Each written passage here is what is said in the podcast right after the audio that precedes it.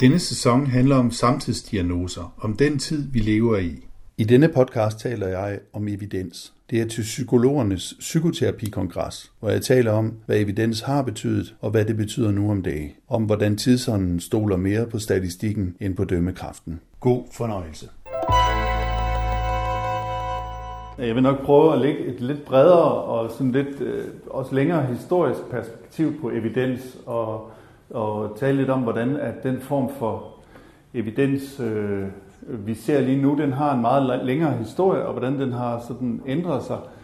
Øh, det er også rigtigt, at, øh, at jeg øh, selv øh, bedriver samtaler med blandt andet psykologer, men de er ikke særlig evidensbaserede. Øhm, men man har jo samtidig den øh, frihed, hvis man er filosof, at, at øh, man heller ikke er underlagt, at man skal Øh, helbrede folk. Så det, det kan jo være en fordel. øhm, øh, og jeg tror, at øh, der hvor jeg vil starte, det er, altså, hvis jeg nu skal lave sådan en spoiler, eller hvad det hedder i, i, i filmsproget, altså komme til at afsløre min pointe øh, lidt for tidligt, det kan samtidig være en pædagogisk fordel at gøre det, så, øh, så vil det vel være, at, øh, at der er et gammelt evidensbegreb, øh, som måske kan bruges til at ryste nutidens evidensbegreb med. Og det øh, gamle evidensbegreb vil jeg bruge øh, øh lige for den første øh, kvarter 20 minutter på, og så vil jeg tale om, hvordan jeg sådan fra afstand ser evidensbevægelsen nu, og hvad jeg sådan, tror, det er, man, man prøver på. Øh, og så vil jeg slutte af med det her øh, omkring, der også er øh, zeitgeist, som det står i, i øh, overskriften. Altså, det, er det her noget op i tiden, eller er det noget ved tidsånden, evidensbegrebet? Så det er sådan lidt planen. Øh, man kan sige, øh, set fra... Øh, derfra hvor jeg står, så, så, så er evidensspørgsmålet inden for psykoterapi i hvert fald, det er spørgsmålet, virker det som øh, Freuds patient Anna O. kaldte øh, the talking cure? Altså virker det? Øh, virker the talking cure? Øh, og hvordan virker the talking cure i så fald bedst? Det må vel være det, som, som, øh, som og så kan vi tage den i paneldebatten derfor bagefter, hvis det ikke er det, det går ud på. Men sådan, hvis ikke det er det, det går ud på, så har jeg ikke helt forstået øh, spørgsmålet om evidens i psykoterapi. Øhm, og øh, nu har psykoterapien jo en længere historie end psykologien selv, sådan at forstå, at den også har en lang tradition i pastoratet, altså for sjælesorgssamtalen, øh, som jo nok ikke var videnskabelig endnu øh, på det tidspunkt, Øhm, egentlig så gjorde kirken det, at den overtog nogle gamle, gamle stoiske teknikker. Og de stoiske teknikker, de gik ud på, at man undervejs, eller en gang imellem i sit liv, øhm, gjorde sådan lidt op, hvordan går det for mig? Øh, hvordan, øh, I, I kender jo nok ordet øh, øh, stoisk ro, ikke? Apatheia. At man ikke lod sig øh, rive med af patos, men at man kunne være i stand til øh, så at sige at lave en mur om sig selv og et rum, der var stille indeni. Men det krævede også, at når der så kom en krise, at gården brændte ned, eller konen døde, eller et eller andet, så øh, kunne man jo blive rystet på forskellige måder. Øhm, og der, der var det sådan tid til at, og, hvad kan man sige, om ikke øh, rensage sig selv, så i hvert fald kigge lidt øh, ind i sig selv, og under tiden så skulle man også gøre det sammen med en, øh, Øh, type af vejleder, som kunne hjælpe en lidt. Øh, og det så, øh, kan man godt sige, det er det, som, som kirken og kristendommen tager op, øh, men den gør det bare ved, at den gør krisen permanent. At, øh, fordi at det jo ikke bare handler om, øh, at den går og brænder ned, eller en kone er gået, men det også skal handle om alt, hvad der foregår i følelseslivet, og alle de ting, der river i og flår i en. Så det, man bekender der, det er ikke bare øh, den lejlighedsvise selvrensagelse, men det er også alle de, øh, alle de begær og alle de tanker og alt det had, man måtte have osv. Så det har, pastoratet har en, en, en lang, øh, øh, hvad kan man sige, tradition for, at det kan hjælpe at tale med en anden. Øh, og det kan selvfølgelig hjælpe, fordi det giver lettelse, eller det kan hjælpe, fordi det giver tilgivelse, men der er jo en forestilling om, at det ikke er fuldstændig ligegyldigt, øh, om du går hen til en, øh, som om ikke ved mere end dig selv, så i hvert fald har, har adgang til noget, som du ikke selv har adgang til, og, og taler med vedkommende. Den måde har psykologien en lang forhistorie, som så bliver videnskabeligt gjort i det 20. århundrede, som vi alle sammen ved, så starter nogle ting med Charcot og hans hypnose og Freud og, og Freuds øh, Anna O. her, som døber det The, the Talking Cure. Øhm, så nu er jeg jo allerede lidt gået i gang med, med, med psykoterapiens øh, øh, idehistorie, men det jeg egentlig mere vil bevæge mig ind i, det er øh, nu evidensens idehistorie. Så det vil jeg tale lidt om, og så vil jeg sige, hvordan jeg ser øh, på, hvad man vil med evidens, og så vil jeg endelig diskutere sådan lidt, hvad er det for noget, der er oppe i tiden omkring øh, evidens. Så hvis vi tager det her med evidensens idehistorie først, så blev jeg meget overrasket, øh, for det er ikke engang så i mange år siden, da jeg sådan hørte om evidens første gang. Og det handlede om, øh, jeg forstod ikke rigtigt, hvad det var for noget, det der, øh, fordi evidens betyder noget helt andet i filosofien, øh, end det gør i, end det gør i videnskaberne i dag. Det, som evidens har, har betydet, det er øhm, den åbenbart, altså det der åbenbart, umiddelbart indlysende, selvbevisende, sande erkendelse. Altså det, det, som giver sig fuldstændig ubetvivligt, men som man ikke, hvad kan man sige, det behøver heller ikke at hente sit bevis andre steder fra. Men det giver sig så, altså, det er sådan grundaksiomer, som man simpelthen ikke kan tvivle på. Det er det, der, der ligesom har været, været evident i, øh, i filosofien. Og det, hvis jeg skal komme med en spoiler mere, som jeg nok kommer til at sige, sige et par gange i dag, så er det, at vi går fra, at evidens er det, der giver sig med sikkerhed til, at det er det, der skal bevises. Og vi går også fra, at evidens er noget, som man kan se, til at vi må regne med, at når vi har hele evidensbevægelsen, så er det fordi, at psykoterapeuten ikke selv kan se det. Ikke? Så, øh, så, det, så vi må gå fra en, øh, ja, altså det, det er blevet, evidens er blevet det, du ikke selv kan se. Øhm, og det er måske det gamle evidensbegreb, jeg gerne vil have til at ryste det nye en lille smule, hvis det ellers kunne lade sig gøre. Det vi også skal bemærke her, det er, at det er en synsmetafori, ikke? at evidens har noget med video, jeg ser at gøre. Så det, og derfor har den en masse, vi har jo også ord som indlysende og selvindlysende, øh, at det, det, er noget, der, det er noget, der med en klarhed lyser ind i øh, individet eller subjektet, hvad vi skal kalde det. Øhm, og øh, altså egentlig så det er egentlig Cicero, der indfører ordet, øhm, og som en oversættelse af noget, som grækerne kan kalde perspekuitas, som er en af de fem dyder, der er i retorikken, at man skal formulere sig klart. Ved siden af, at man skal bruge de rette ord, og man skal formulere sig smukt og sådan noget, så er det også, at, at, at det har noget med tydelighed, eller transparens, eller klarhed at gøre. Øhm, man møder men det er ikke, og det kommer vi lidt tilbage til, man møder under tiden, for eksempel i 1300-tallet hos øh, middelalderfilosofen Don Scotus, noget med, at øh, evidens ikke bare er det, der er fuldstændig soleklart, men også det, der kan bevises at være klart. Altså, at det har noget, der skal ind i en syllogisme, en, en slutningsmåde. Så det er noget, der sådan er middelbart. Hvad, hvad mener jeg med det? Altså, det, jeg forestiller mig øh, Sherlock Holmes for eksempel, ikke? At, at han, må, han må kunne han må kunne, der må være noget, der er fuldstændig evident, selvom han ikke kan se det. At hvis den kniv ligger der, og den kniv kun har været hos dig, så må du også have været der. Ikke? Øh, eller øh, hvordan det nu er. Men altså den form, klare form for slutning, som evidens jo mere ligger op til nu, fordi man ikke direkte kan se det evidente. Men efterhånden i løbet af 1700-tallet, så får vi sådan de, de forskellige øh, nationalsprogs udtryk for evidens, og så er det ikke bare et latinsk udtryk, evidens eller evidence eller evidence. Og der, der begynder der også i, altså nu siger jeg jo, at det er det, der er selvindlysende, men der begynder at være en skældning også i det engelske sprog i 1700-tallet mellem øh, evidence som det, der er grundlag. Men altså det, det, man begynder at være en opspaltning af evidensbegrebet. Som evidence, så det, der er grundlag, for eksempel grundlag for en dom, eller grundlag for en virksomhed, øh, at, den kan, at det har et økonomisk grundlag, det kan drives, hvor self-evidence, det så begynder at overtage det, som, som, som det evidente var, altså det, der er selvindlysende. Så der har vi måske den begyndende kim til, til det, som, som i dag er evidens, at det er det, der, det er det grundlag, der skal bygges på. Øh, fordi det ikke bare er selvevident, hvordan man bedriver god psykoterapi, eller hvordan man øh, opdrager godt, eller hvordan man øh, behandler godt, eller hvad, hvad, hvad det nu er, evidens retter sig imod.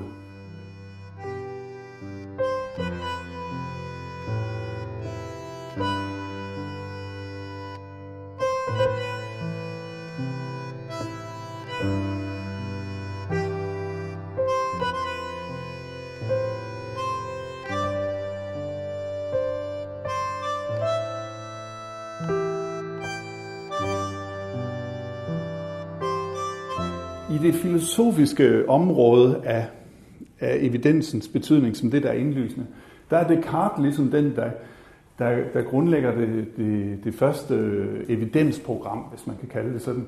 Nemlig øh, ved at han forstår evidens som det der fuldstændig klare og distinkte, at den har nogle, nogle idéer, som han ikke kan tvivle på. I kender jo nok, sådan, om ikke andet, så har hørt om øh, alt hans historien om hans, hans øh, hyperbolske tvivl, ikke? der handler om at bryde alt ned, der han kan tvivle på, men, men, men kogitoet, altså jeg tænker altså af jeg, det har ligesom en, en karakter, der er så klar, at han kan bygge på det. Så kogitoet bliver både noget, der står helt klart for ham, plus at det bliver sådan en, en næsten selvlysende sten, som, som andre ting kan stå på. Så, så det bliver også det, der fremadrettet bliver kriteriet for, hvornår er noget evident. Øhm, men der er også andre idéer, som kommer senere i Descartes meditationer. For eksempel, han har også en idé om Gud, som er så klar og tydelig, øh, og som også må ind, øh, den er perfekt, og derfor må den også indbefatte eksistens, men den er også så stor, at han ikke selv kan have lavet den og sådan noget. Men der er altså, det er altså det, det er idéer, der, der er fuldstændig klare. Og hvad er man i gang med her i det, i det rationalistiske projekt? Øh, ja, der er man i gang med at prøve at adskille det sikre fra åbenbaringerne, eller fra troen, eller sådan noget. Så det er egentlig, evidens er egentlig et rationalistisk øh, projekt, som, som øh, løber over, løber igennem øh, idehistorien i, igennem mange århundreder. Og jeg vil også, øh, fordi jeg bliver også lidt optaget af, at det her evidens, det ikke altid bare handler om at producere ny viden, det handler om at producere sikker viden. Og fra med Descartes, der bliver, og frem til øh, Kant i slutningen af 1700-tallet, men også senere endnu, der bliver filosofien enormt optaget af at være usikker, eller at skabe sikkerhed. Den bliver ikke så meget optaget af øh, det bedre liv, eller øh, øh, hvad kan man sige, en, en, øh, en positiv form for sandhed, men den bliver optaget af ikke at tage fejl. Og det, det er den så der fra, fra 1600-tallet og frem til, som Hegel siger i forordet til åndens fenomenologi, at måske er den største fejltagelse frygten for at tage fejl. Øhm, men, men, men og jeg tænker, at det er det, som evidens handler meget om. Det handler om, øh, om sikkerhed. Øhm, I romantikken, der har vi også sådan, der, blandt andet hos Schleiermacher, får vi også noget som, at følelser kan være evidente. Øhm, og det, jeg kom til at tænke på det, fordi jeg har også hørt øh, lige før, man jo også spørger, man spørger selvfølgelig også klienter og patienter og sådan noget, hvordan har du det bagefter? Så der må også være en, en, en fornemmelse af, at de ikke er fuldstændig fremmedgjort for sig selv, men har en eller anden form for, godt kan stole lidt på deres egen øh, følelsesapparatur, siden de kan svare i et spørgeskema. Ikke? Øhm, men en evidensfølelse, øh, ja det er klart, at det må opstå i, øh, også i romantikken, men vil også mene, at vi lever i en kultur, der i høj grad øh, antager følelser som evidente. Altså på kærlighedens område, øh, kan man godt sige, der, der bliver følelserne jo i høj grad det, der skal være evidensfaktoren. Det, der skal afgøre, om du skal blive sammen med ham eller gå, det må være din følelse. Øhm, i, på Jane Austens tid, der, i, der, der er en vis forskel på den engelske og den tyske romantik her, fordi på Jane Austens tid for eksempel, der kunne man godt man kunne godt tale om mændene og dømme dem ud fra ydre kriterier. Altså man kunne kigge på en mand, og så kunne man sige, er han høflig, øh, for eksempel? Byder han først en dame op, når han er blevet præsenteret for hende? Kan han holde løfter? Og selvfølgelig også noget med, om han har penge og sådan noget. Men der var en række af objektive kriterier. Men i dag, hvis man ser kærlighedsserier, øhm, jeg har selv været meget optaget af Sex and the City, så, øh, så, så, så, så siger veninderne jo ikke, øh, de, de opstiller jo ikke de objektive kriterier, men de siger, øh, men det er kun dig, der kan mærke det. Ikke? Det vil sige, det er kun dig, der har adgang til evidensfølelsen omkring, hvorvidt det her det er godt for dig eller ikke er godt for dig. Vi kan ikke, vi kan ikke afgøre det. Øhm, så på den måde mener jeg, at vi lever i en enorm øh, øh, på kærlighedens område, og vi er i højere grad overladt til os selv, end til at kunne diskutere det sammen med, med andre til, hvornår er det egentlig rigtigt for mig. Og derfor kommer der også mange erstatningskriterier ind. Nu er jeg ved at komme lidt ud af en sidevej, kan godt høre. Men der kommer mange erstatningskriterier ind, ikke så som virker det seksuelle. Ikke? Fordi hvis det ikke virker, så, så er det nok ikke den rigtige og sådan noget. I Sex and the City, der, der er det blandt andet sådan noget med, om kan han finde ud af at finde den rigtige ring? Eller kan han ikke finde ud af at finde den rigtige ring? Ikke? Men okay, bare for at sige, der har været alle mulige former for evidens, som ikke handler om statistik, eller som ikke handler om øh, øh, det umiddelbare indlysende, men også som handler om den, den umiddelbare følelse. Og selvfølgelig bliver det også i hen imod øh, i starten af det 20. århundrede, når fænomenologien opstår, det der giver sig umiddelbart. Og der bliver Husserl ligesom den nye Descartes, den hvor, den, hvor man kan bygge, når man skal til sagen selv, så kan man bygge tingene ovenpå det, der giver sig så med så sikkert øh, for en, øh, en bevidsthed eller for en krop. Det vil jeg ikke gå, gå så meget ind i her, men det vil sige, selvfølgelig har der også været kritikker. Jeg sagde før, at det var et rationalistisk projekt. Evidens handlede om at afgrænse det, vi kan være sikre på, fra tro og overtro og åbenbaring og alt muligt andet. Men selvfølgelig kommer der jo også en kritik af det, øh, som kommer til at handle om, at øh, det er jo også egentlig bare spekulation, det der.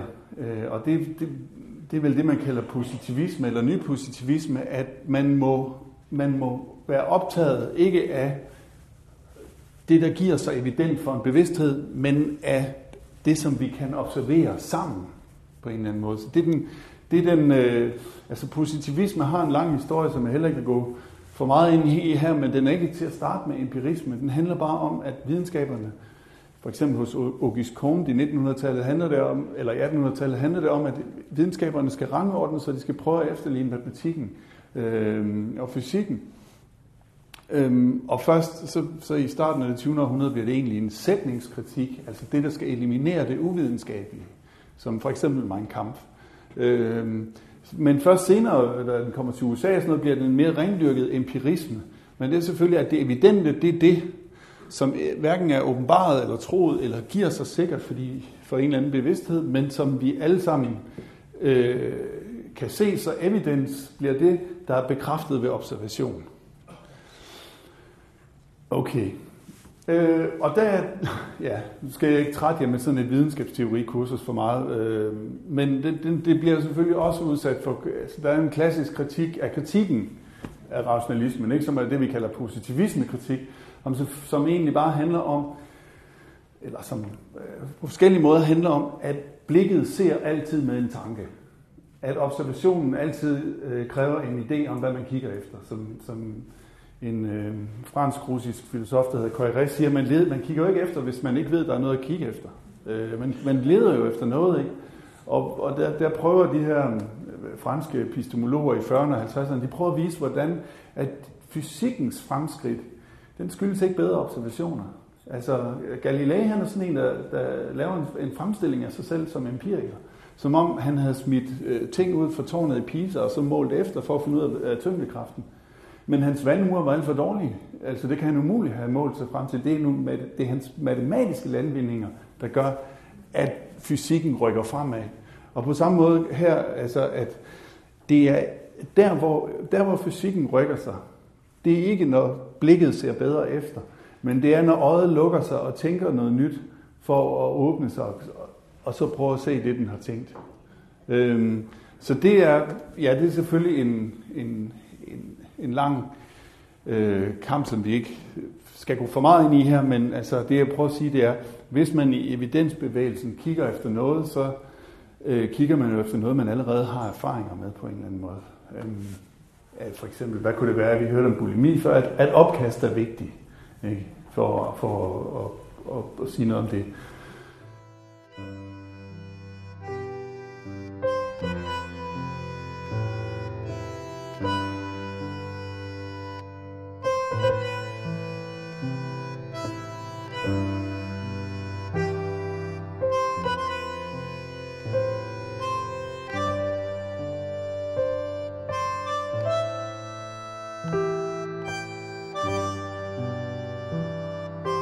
Så, så det jeg siger lige nu, det er, at indtil videre har, har sagt, det er, at evidens er gået fra at betyde det, der er umiddelbart givet, til at være det, der er bekræftet ved observation.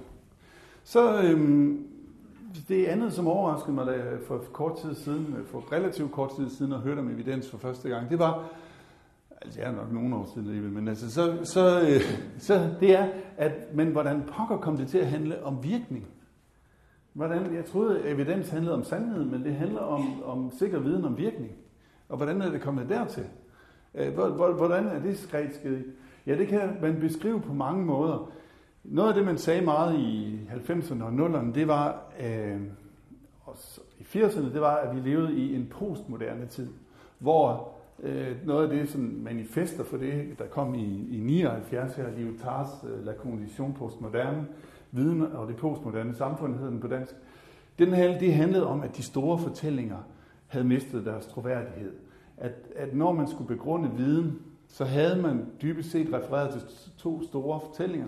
Den ene det er, at ånden skrider fremad. Øhm, det andet var, at menneskeheden bliver øh, frigjort. Altså sagt, oplysningsprojektet handler også om at lave en bedre verden, hvor mennesket bliver mere frie, og hvor goderne kan fordeles mere lige osv. Men, men, men den ene konklusion i, i, i Lyotars øh, trakt, lille traktat her om viden, det var, at nu, nu, var der alle kun, nu var der kun små sprogspil, eller der, der ud, udbredes også en afart af, hvad skal man sige, nihilisme i kølvandet på det, fordi man kunne ikke rigtig tro på noget som helst mere, så som for eksempel i filmen Fight Club, at nu er der ligesom kun volden tilbage, hvor man kan mærke noget. Ikke? Vold og sex måske. Øh, men, men de store projekter havde ligesom kuldsejlet. Men så er der nogle kapitler hen mod slutningen, som man ofte glemmer, nemlig at, hvor Lyotard skriver, at performativitetens fortælling trådte i stedet for. Altså at noget skulle legitimere sig ved, at det styrkede ydelse. I dag taler vi om vækst måske, ikke? men at, at, øhm, at, vi, at sagt på en anden måde, hvis du, nu siger jeg lige på, på plat dansk, hvis du skal skrive en forskningsansøgning, så skal du vise, at det øger en virkning et eller andet sted. Du kan ikke skrive i en forskningsansøgning, at du er ude på at finde sandheden. Vel? Så det skal skrive, og det har så de her positive effekter. Ikke? Og det er det, vi jo tager der med i 79 med, at nu, nu skal det hele referere til en performativ, eller performativitetens øh, fortælling. Så man skal, man skal hele tiden begrunde, hvorfor man søger viden med, at det øger effekten af noget. Nu er vi sådan der kommet over i det, det sociologiske hjørne måske, øhm, men øhm, men der er altså, det, det som jeg siger, det er, at performativiteten, at det, når man skal henvise til det, så, så skal man henvise til, at det virker. Og så er der en anden, en anden ting, som jeg også tror, evidensbevægelsen øh, øh skriver sig ind i, og det er det, som, som øh, ja, man kan sige det på mange måder, men noget af det, Foucault siger i nogle af sine øh, forelæsninger i 70'erne, det er, at øh, staterne efter 30-årskrigen, øh, som jo sluttede i 1648, begyndte at være mindre optaget af at forsvare deres territorium og mere optaget af at optimere deres befolkninger. Så, så de investeringer, som staterne laver, dem laver de i at optimere biomasse, altså i at optimere biopolitik. Så, og det er klart, at territoriet bliver nogle gange ligesom lidt relevant for tiden igen, når der kommer folk op fra Middelhavet og sådan noget. Ikke? Men ellers så, øh, øh, så bliver man mere optaget af at, at optimere biomassen. Og jeg tror også, det er det, som, som evidensbevægelsen indskriver sig i at det handler om øh, selvfølgelig bedre liv, folk der lever stadig længere og føler stadig mere lyst og stadig mindre smerte. Og øh, hvad kan man sige, øh, det, det bliver, en, det bliver kan man sige, en del af det, sådan set fra lidt større øh, ja, sådan idehistorisk eller sociologisk. Jeg vil komme lidt tilbage til det hen mod slutningen, som er om 23 minutter. Øhm, Godt. Hvis man nu, en, en måde, fordi vi kan alligevel ikke lade være med at gribe det her en lille smule øh, videnskabsteoretisk an. Øh, men man kunne sige en måde, som sådan pædagogisk har virket for mig, og som øh, ikke er fuldstændig udtømmende omkring virkeligheden, men alligevel hjælper mig lidt, det er at sige, mm, at man altid kunne beskrive virkeligheden fire steder fra. Øhm, hvis man tager sådan her næsten grundaxiom, som Habermas gør, så, så, så siger han, okay, hvis, når vi har en samtale, ikke, så er der altid en, der taler, og så taler jeg til en eller anden. Det vil sige, at vi er et vi, der taler, og vi taler om et noget, og vi gør det i en kontekst. Okay, hvis nu lavede sådan nogle akser her, hvor man sagde, nu har vi ental her og flertal her, og øh, øh hvad hedder det, øh, og vi har øh, ydre her og indre her, altså indre eller oplevet eller fælles. Ikke? Så, så er det ligesom om, det passer med de grammatiske personer. Der er et ental indefra det jeg oplevede. Der er et fælles indefra. Hvordan er det at leve i vores kultur? Hvordan er det at leve i det postmoderne? Hvordan er det, hvad, hvad, hvad betyder en skurk på dansk? Eller sådan noget. Ikke? Det er sådan noget, vi har til fælles på en eller anden måde øh, som, som, øh, som er et fælles indefra. Så er der tingene, eller hvad vi skulle kalde det, ikke? tingenes verden. Og, og så er der de strukturer, som der omgiver det. Så hvis, hvis, vi kan sige, hvis vi skal beskrive den her konference, ikke, så, kan, så, kan, så kan jeg lave en beskrivelse af, hvordan er det for mig at stå her i, i det her lys lige nu måske.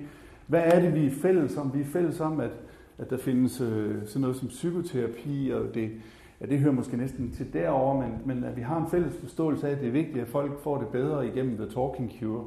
Øhm, og at øhm, altså, der er der nogle, nogle kontekster, som både er strukturerne, det har kostet penge at komme til den her konference, og øhm, forskellige ting, og så er der alle tingene, som er herinde. I virkeligheden, så, så det jeg står og siger, det er, at, at virkeligheden må beskrives for alle de fire hjørner for, at, øh, for hvad kan man sige, og yde dem en vis retfærdighed. Ikke? Og det, hvad kan jeg sige, øh, videnskabsteoretisk vil det være sådan noget med, at der er et fænomenologisk perspektiv øh, på for eksempel øh, at have bulimi. Ikke? Der kan være et, øh, hvordan forstår vi generelt sådan noget som stigma, for eksempel. Ikke? Hvordan forstår vi en, der, der går til psykolog eller psykoterapeut? Øhm, hvad er det for nogle strukturer, som det indskriver sig i? Hvordan er arbejdsmarkedet? Hvordan er øh, ja, hvad skal man sige, diskurserne omkring noget? Nogle gange lap, flyder de lidt over hinanden, de her. Men også, øh, hvad kan man sige, hvor meget øh, mad er der til rådighed øh, og så videre. Det jeg prøver at sige, det er, at det er klart, og det, det er ikke rocket science, det er, det er ikke noget nyt, det jeg siger nu, det er, at evidensbevægelsen hele tiden prøver at oversætte det her over til det her over. Så man, man kan, hvis man, man kan spørge folk, hvordan de har det, men det bliver oversat til data så. Ikke? Eller man, man, man, øh, man prøver at tælle, hvor mange gange man kaster op, eksempel, ikke? Som, er, som, som er, tilhører i det her. Men hvordan det er at kaste op, det er jo måske også det, som psykoterapien skulle rette sig imod. Øhm, så så det, det, er ikke, det er jo det, vi kan også tage, diskutere det mere i, i debatten der til sidst. Men jeg, jeg, øh, øh, jeg har to fornemmelser. Det ene er, at de, oplæg, som jeg, de to sidste oplæg, som jeg har hørt i dag, det handler ikke om psykologi. Det handler om samfundsvidenskab. Og det er det, eller om biopolitik, om vi vil. Det andet er, at psykologien er ikke længere interesseret i drømme, den er interesseret i søvn. Ikke? Øh, og øh, det vil sige, at den, den, den bevæger sig fra, fra, fra det her fenomenologiske hermeneutiske over i det positivistiske. Da jeg læste, der lå psykologi under humaniora, nu ligger det under samfundsvidenskab. Jeg vil godt ved med, at inden 25 år, så ligger det under sundhedsvidenskab. Ja. det Nej, det gør det allerede. Okay, ja. Okay, men det her det er ikke det er en tendens, der kun undergår psykologien, men vil sige, den, den har sine, øhm, hvad kan jeg sige, de, de, de retninger, som jeg vil sige, enhver konkret terapeut er nødt til at forholde sig til det her også jo. Men når man så møder evidensbevægelsen, så, så, så taler den mere om, ud fra det andet, fra de andre perspektiver. Godt.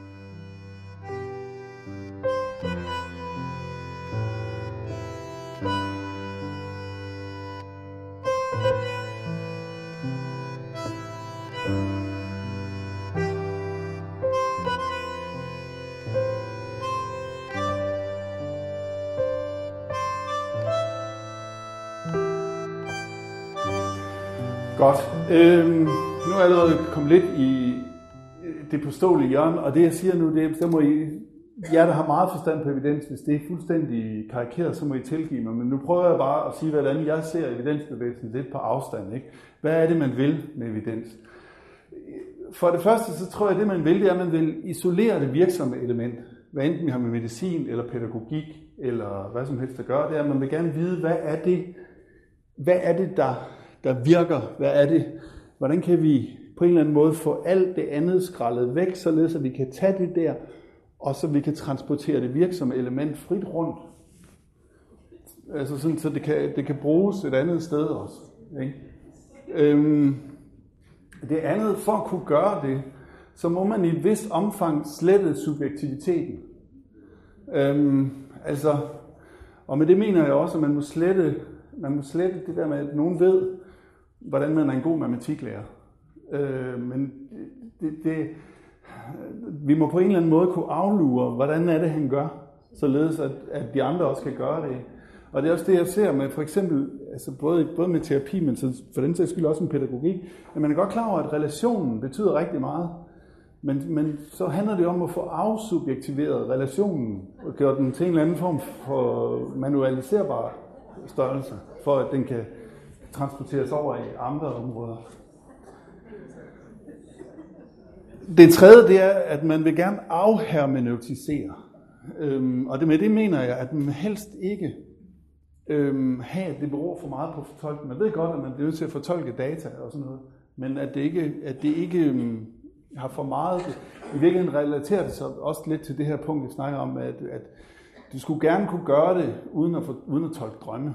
Ikke? Altså, du skulle gerne kunne... Øh, vi skal helst have den, fordi den er den, ja, jeg ved ikke, om man skal sige det sociologisk, den er i krise, eller om man bare skal sige det videnskabsteoretisk. Den er ikke, den er ikke eksakt, vel?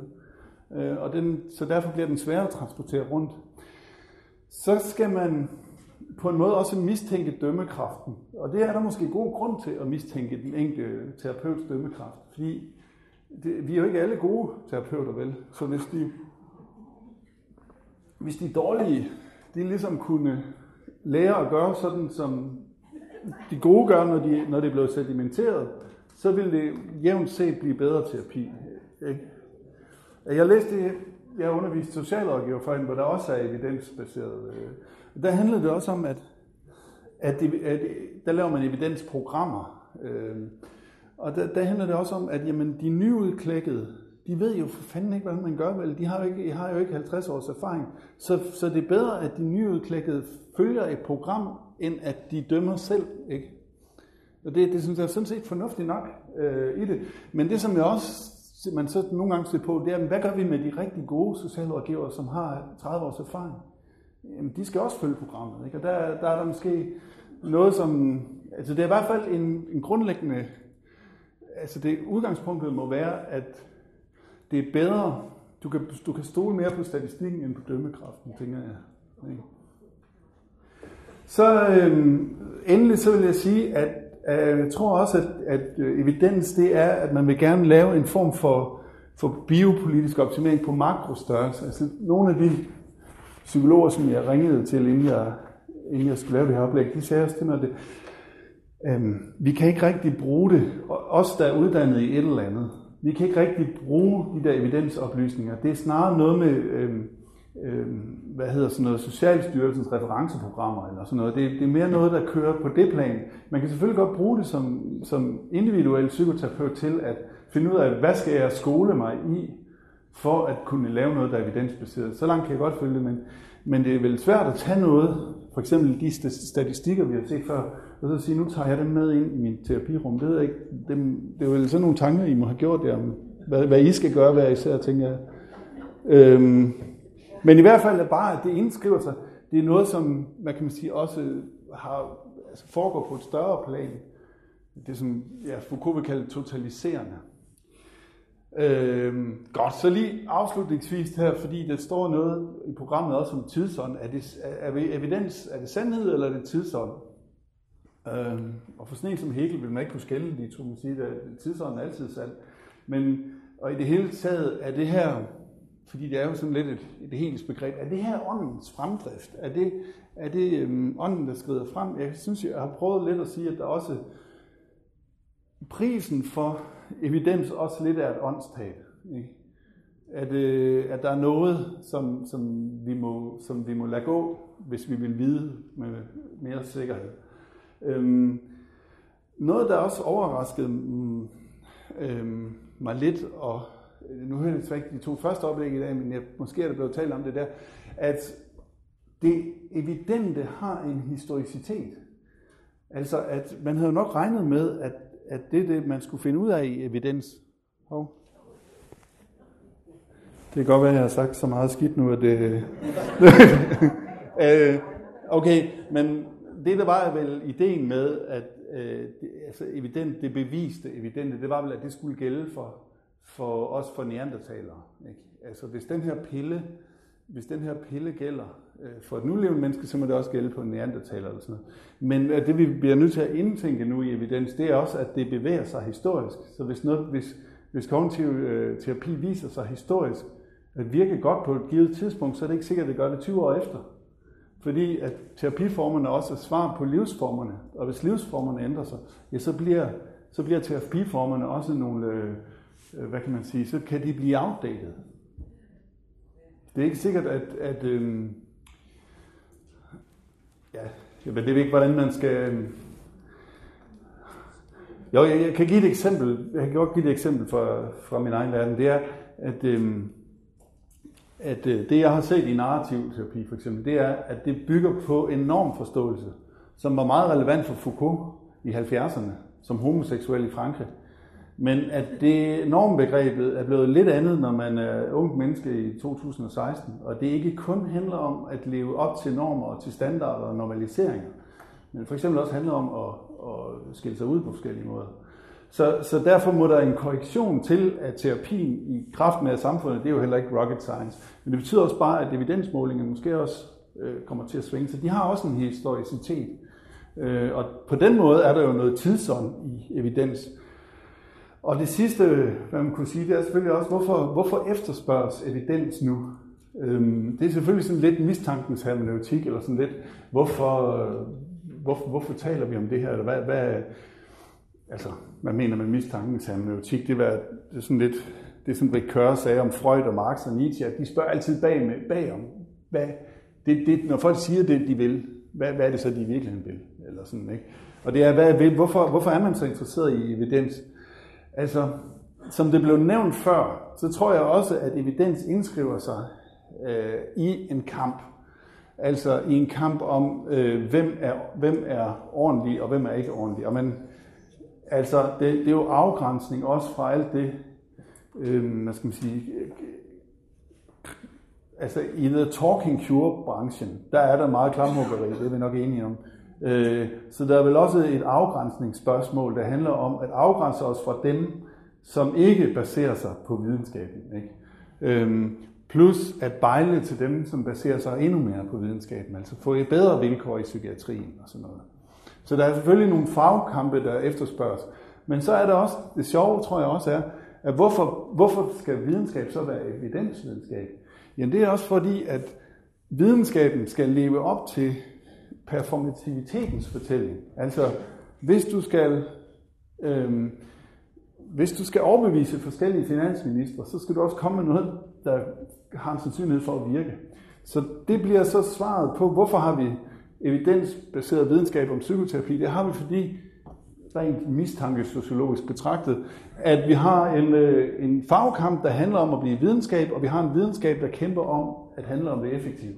Og så kommer det selvfølgelig, kommer videnskaben om terapien også til at handle om det, det effektive. Så hvis jeg, det jeg har sagt i dag, øh, det er, at det, evidens, det gamle evidensbegreb er gået fra det, det der var fuldstændig indlysende. Jeg tænker også, kunne man forestille sig en i den gammeldags forstand, den evidensbaserede lære, det er den, der godt, for hvem det er fuldstændig indlysende, hvad det er det rigtige at gøre. Ikke? Eller den gamle, den evidensbaserede psykoterapeut, det er den, der, der godt ved, hvad der skal spørges om nu, eller hvad der er rigtigt at gøre. Men det er gået fra at være indlysende til at være det, der ikke kan ses, men er bevist. Ikke? Og øh, det er gået, evidens er gået fra at handle om sandhed til at handle om virkning. Og så er der selvfølgelig, øh, det er det sidste, jeg vil sige, også det, man må være klar over, at evidens, evidensens lys kaster også skygger, at fokusere på, hvad den effektive terapi gør, at, at adressere det spørgsmål så kraftigt, det vil betyder jo også, at der er andre spørgsmål, der ikke bliver adresseret, som for eksempel, hvordan lever vi siden folk skal i terapi? Eller øh, er The Talking Cure en god idé? Ikke? Det er jo underforstået, at svaret på det er ja, når man begynder at undersøge, hvad der er det bedste. Så, så det vil være mit sidste øh, lille